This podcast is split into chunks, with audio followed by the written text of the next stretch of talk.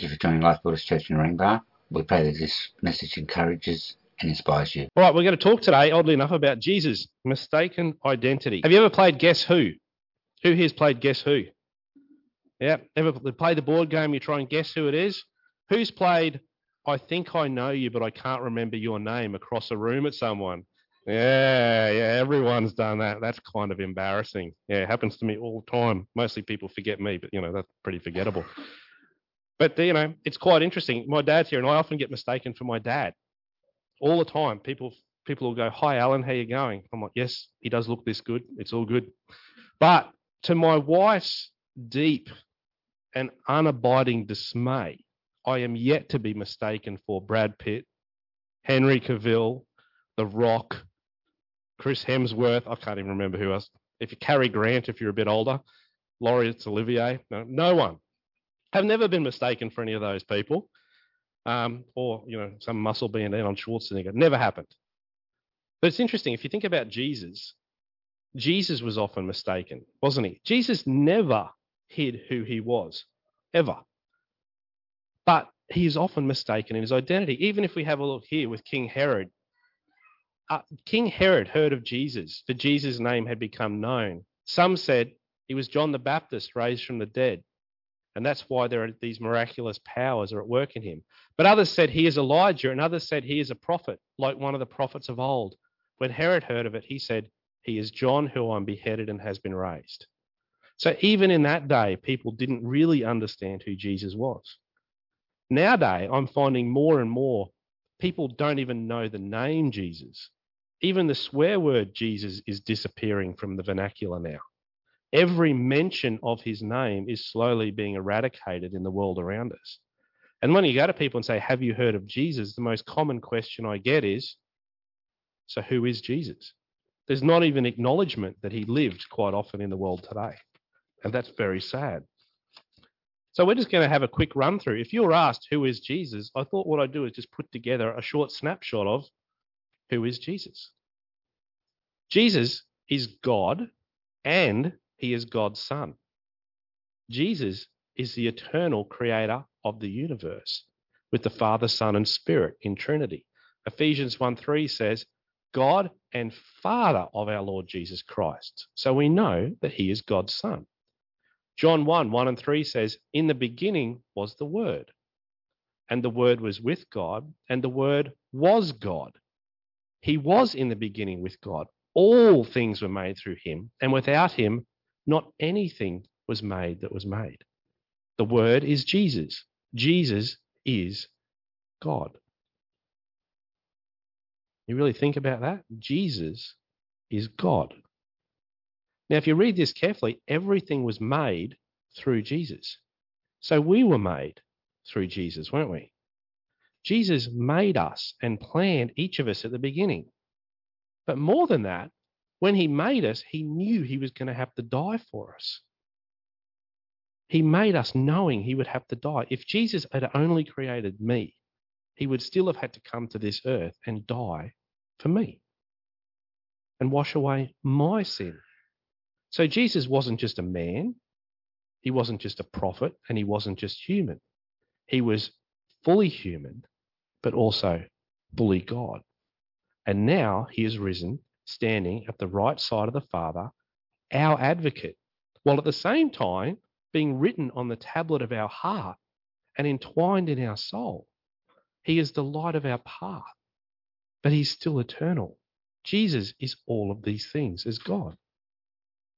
But first, let's have a look. He is Savior. Jesus is love. Jesus is light. Jesus is life. Jesus is the only true way to the Father. I and the Father are one. I am the narrow path. I am the way, the truth, and the life. No one comes to the Father except through me. Jesus is the Savior. He made the way, and He is the way. John 1 4, in him was life, and life was given the light of men. Jesus is the light that guides our path. Ephesians 1 6 and 7, to the praise of his glorious grace. In him, in him we have redemption through his blood and the forgiveness of our trespasses. Only through Jesus can we find salvation. Ephesians 1 and 4, that we should be holy and blameless before Him. So think about this. Doesn't matter what you've done. We said this the other week. It doesn't matter who you are. If you sit before Jesus and say, I am sorry and I repent, everything is washed clean. Everything. We remember our sin, He does not. When we stand before the Father, He will see us as white as snow, like we have been bleached completely. There is nothing evil left in us, only Jesus. And that's a great blessing. But we've got blessings now as well. Jesus is our blessing. You ever been with someone? You ever been? It's like when you first start going out with someone. You know, you remember those days? I remember that. And they shower gifts on you. It's wonderful.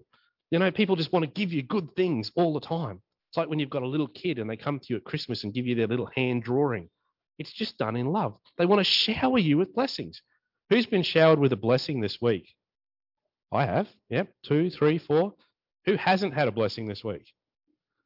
No one. So someone's in, people haven't, haven't.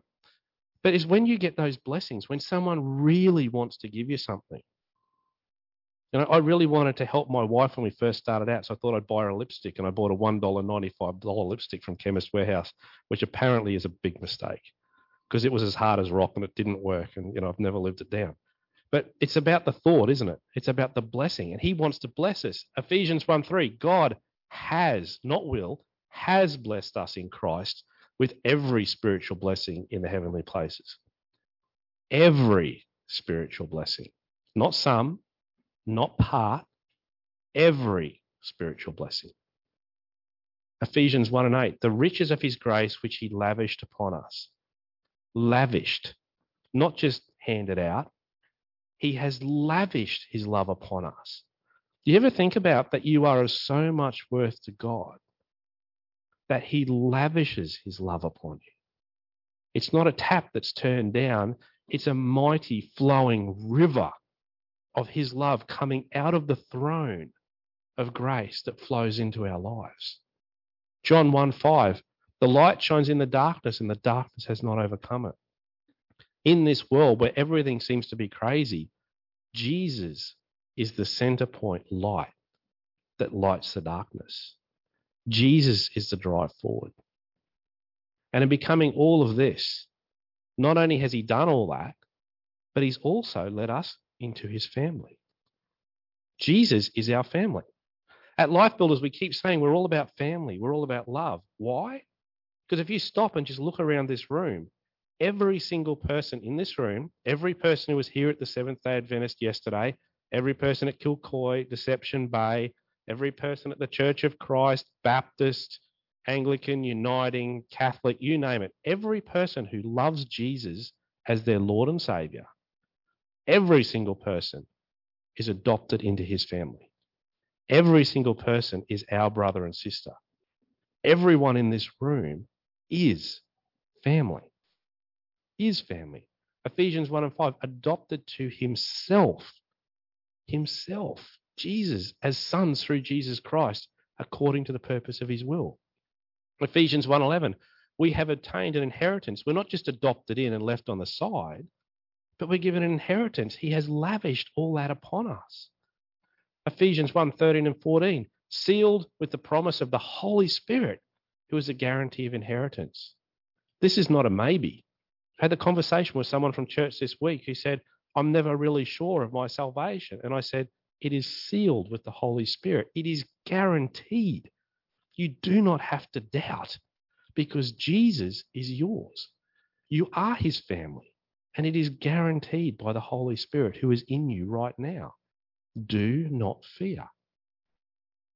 We are His now. We are absolutely His now. And we are His in the future. Jesus is our future. Sometimes when I get despaired of this world, I go back and read C.S. Lewis, and he says, You're in the shadowlands. Lift your eyes and look to the eternal. Because only in the eternal does everything that happens around here make any sense at all. Ephesians 1:10 He set forth in Christ as a plan for the fullness of time to unite all things in him, all things in heaven and earth. Jesus is bringing the entire world back to God. At the end of time, whose knee's going to bow before the throne of grace? Every knee will bow before Jesus and acknowledge he is Lord. Every knee. Not only those people who've chosen him in this life, every knee will bow and be united under God. Philippians 3 20 and 21. But our citizenship is in heaven, and from it we await a Saviour, the Lord Jesus Christ, who will transform our lowly body to be like his glorious body by the power that enables him even to be subject all things to himself. I won't have to be mistaken for The Rock or Henry Cavill or Brad Pitt anymore. I'm going to be beyond that because I'm going to be given a heavenly body that is perfect. No pain, no suffering, no anguish. In this life, we're gifted with the fruits of the Spirit love, joy, peace, patience, self control, goodness. Imagine all of that amplified by a million, million, million times. Standing before the throne of grace, before Jesus, and seeing him face to face. One of my kids said to me this week, Dad, wouldn't it have been nice to see Jesus? And I said, Don't worry, you will you will stand in the presence of God. And you will see Jesus not in his earthly form, but as the form that he was designed, as the Father, as God. And we will worship him forever. That's our eternal. Do you ever think about that? That's the eternity that we're living now. It's just we're living it here. Jesus has won the war. Death is defeated. We're still fighting the battle for him, with him. But we're one. We're victorious soldiers. We know at the end he's won. So no matter what we're going through, no matter how hard it is, Jesus has won. So the question then becomes we know that Jesus is God, Jesus is Savior, Jesus is blessing, Jesus has given us family. The question really becomes who is Jesus to us? Because until you can answer the question, who is Jesus to you? How can you possibly share him with anyone else?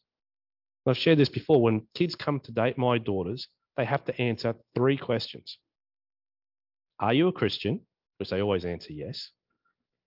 How do you know? Now, that's the trick question because the answer is you can't. That's why it's called faith. That's the answer you're looking for. I believe in Jesus Christ by faith. And then, what difference does it make in your life? Because if you can tell me you're a Christian, but until you can show me, show me, why am I going to let you date my daughter? Because I know that if you love Jesus and you're living for him, I don't have to worry about whether or not you're going to behave or whether or not you're going to love her. Because if you love him first, everything else will flow out of that. Everything flows out of that. So, who is Jesus to us? one of the most horrible questions you can get is, or horrible statements as a Christian you can receive is, Oh, I didn't realize you were a Christian. I've had that in my past, and I've had to stop and think about if I truly have Jesus living in me, how could you not notice that I'm different? What am I doing that makes me look like everybody else?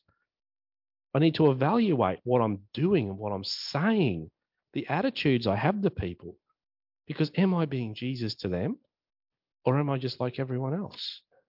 Because in Ephesians 1 9, it says, He came to make known to us the mystery of His will, according to the purpose which He set forth in Christ. If I truly love Christ and I'm truly doing His will, I cannot help but stand out because I will be a light in the darkness. I remember the story John Wesley, three days of not having rocks thrown at him, dropped off his horse onto the road and prayed before God, What is my secret sin that I am no longer being attacked? I am not being attacked for the gospel. What an amazing prayer. I am not standing out so much that people hate me. Jesus said, The world hated me, so it will hate you. If we're not standing out and shining a light, then what are we doing? Revelation 1 7 because behold, he is coming in the clouds. Every eye will see him, even those who pierced him. Everyone will see Jesus, and he is coming back. So, what does that mean? Who is Jesus to us? Our nice little saying we have to know him, then we grow in Him, build our relationship so that we can go into the world and share Him. How do we do this? We do this through our head choices. I read an article from Rick Warren this week, and it said the battle of Christ is made in the choices in the mind that you choose. What do you watch? What do you listen to? What do you read? Who do you hang out with? What do you put into your heart? Because what you put in is what grows out. Are you putting in the things of the world? Are you putting in Jesus? Or are you putting in nothing? You ever thought about that? If you're not putting in Jesus, then what's actually growing in your heart? Is it the seeds from 10 years ago or 15 years ago or mum and dad's seeds? Or is it the personal relationship with Jesus Christ that every day you put something of Him into your heart to make you a little bit more like Him? That's the heart attitude that flows out of that. And then the hand action flows. We talked about tithing a few well, weeks ago. So don't ever listen to a preacher who says you must tithe. Listen to a preacher who says, Where is your heart with Jesus? Because if your heart is right, everything else flows out of that. Don't listen to a preacher who says you must evangelize. Listen to a preacher who says, Where is your heart? Because out of your heart flows the wellspring of life. And we do this in simple, loving unity. Don't overcomplicate it and do it together. Don't try and do it alone. Do it with Jesus, do it with somebody else. One of the things we talked about um, about a year ago, or before COVID, it'll be two years ago, was the concept of, you know, this is before we had the fifth Sunday. Do we shut down church for a day and get two families together to go and invite a non Christian friend over and have a meal on a Sunday? And that becomes church once a month. Now, that morphed into the fifth Sunday we've got going at the moment. The next one's at the end of August, August 31st. Have a think about August 31st. We're not going to meet here. I think it's 31st, end of August. Not going to meet here. We're going to go out between us, Deception Bay, Kilcoy, and go somewhere to be family. But invite someone who doesn't know Jesus. It's not going to be super churchy. It's just going to be Christians showing others the light of Jesus in their life. And that's so important, I think. Share Jesus with others. So, who is Jesus to you? Is Jesus a mistaken identity? Do you not quite understand who he is? Or do you understand that Jesus is the eternal creator of the universe who made you to love you, who died for you to bring you home, has given you blessings, has, in this place has given us the Holy Spirit, but has also prepared a place for us in heaven to worship him forever. That's who Jesus is. Jesus loves you.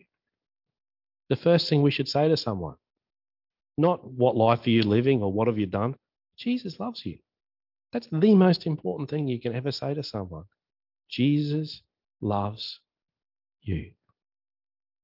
I just want you to bow for 60 seconds and have a think about that. Who is Jesus to you? And who this week can you share that Jesus just loves them? We thank you that you are King, that you are Lord, that you care for us, that you call us home, that you walk with us day by day. And just pray, Lord, that, as we said before, for a revival of your spirit, but a revival in each of our hearts as well.